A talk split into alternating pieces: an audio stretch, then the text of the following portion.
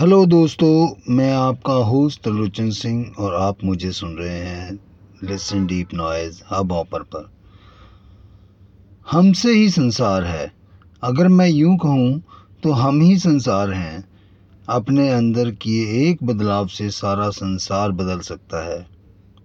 हज़ारों साल बीत गए, मगर हम यह नहीं सीख पाए कि स्वयं दुखी होना तथा दूसरों को दुखी करने से कैसे बचा जा सकता है?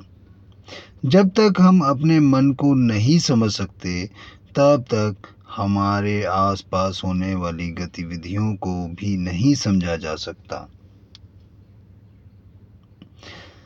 मन की जटिलता को समझ पाना आसान कार्य नहीं है। यह एक जटिल प्रक्रिया है। मन आखिर है क्या? हमारे द्वारा किए गए विचार, निर्णय या फिर भावना मन है।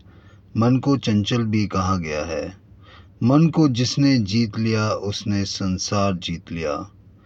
क्या मन को जीतना इतना आसान है? शायद नहीं। इसीलिए इसे जटिलता की परिभाषा से नवाजा गया है। हम सब कई प्रकार के प्रभावों के अधीन पले, बड़े हुए हैं। कुछ विचारों को हम सब के कट्टरपंथी असर ता उम्र हम पर बने रह सकते हैं। किसी भी जकड़न से जकड़ा मन जीवन की परिस्थितियों से लड़ने में असमर्थ होता है। स्वतंत्र मन ही जीवन की उथल पुथल व परिस्थितियों से उलझ सकता है। कुछ विचारकों का यह मानना है कि अगर आपको अपने आप को पहचानना है तो यह तब पहचाना जा सकता है जब आप अपने जीवन में विचर रहे होते हैं। जब आप अपने पति, पत्नी वाले रूप में या भाई बहन वाले रूप में या फिर अपने माँ बाप वाले रूप में होते हैं। मगर मेरा मानना यह है, जब आप इन सब के साथ विचरण कर रहे होते हैं और उस वक्त अपने आप को उनसे पृथक करके देखें तो आप अपने आप को ज़्यादा बेहतर समझ सकते हैं। संसार आपसे कुछ अलग नहीं है, क्योंकि जैसे आप होते हैं, संसार वैसा ही बनता चला जाता है। आप अपने भीतर जैसी भावनाएँ बनाते हैं, या फिर जैसे आप अपने या सपने अपने बारे में वैसा ही देखते हैं और वैसा ही संसार बनता चला जाता है। और वैसा ही संसार बनेगा भी। संसार और कुछ नहीं, आप स्वयं हैं।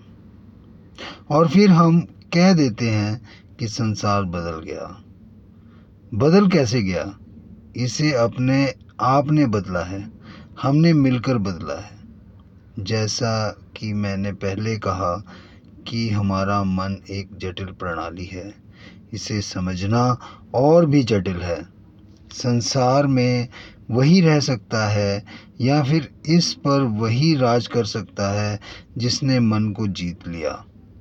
मन को जीतने का एक आसान रास्ता मन को बच्चा बनाकर रखना एकमात्र उपाय हो सकता है।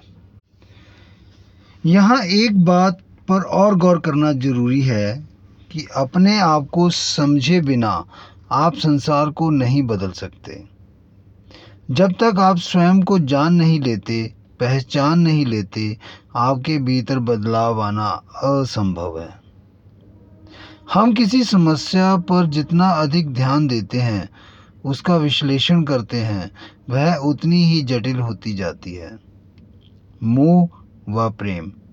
हम तब तक किसी से नहीं कर सकते जब तक मन की गतिविधि हमारे अंदर बनी रहती है। क्योंकि यह एक सीधा साधा फंडा है कि जब प्रेम हमारे में विद्यमान होता है तो सामाजिक समस्याएँ होंगी ही नहीं। हम आखिर चाह क्या रहे हैं? क्योंकि चाहतों पर हमारा संसार चलायमान है। क्या हम सुख की चाह रखते हैं? क्या हम युद्ध की चाह रखते हैं? क्या देश के उज्जवल भविष्य की चाह रखते हैं? जिस प्रकार की चाहत हम रखते हैं वैसा संसार रूप धारण कर लेता है। अगर शांति की चाह रखते हो तो शांति अवश्य चारों दिशाओं में पहुँच जाएगी। आखिर हमारी खोज का आधार क्या है? हम क्या खोज रहे हैं? क्या हमें पहले यह जानने की आवश्यकता नहीं कि हम क्या खोज रहे हैं और उसे पहचानने के बाद जो हम खोज कर रहे हैं, जिस चीज़ की हम चाह रख रहे हैं उसके बाद अपनी मंजिल की ओर बढ़ना ठीक है। क्या आपको ऐसा नहीं लगता? इसी के साथ मुझे दें इजाज़त। धन्यवाद दोस्तों।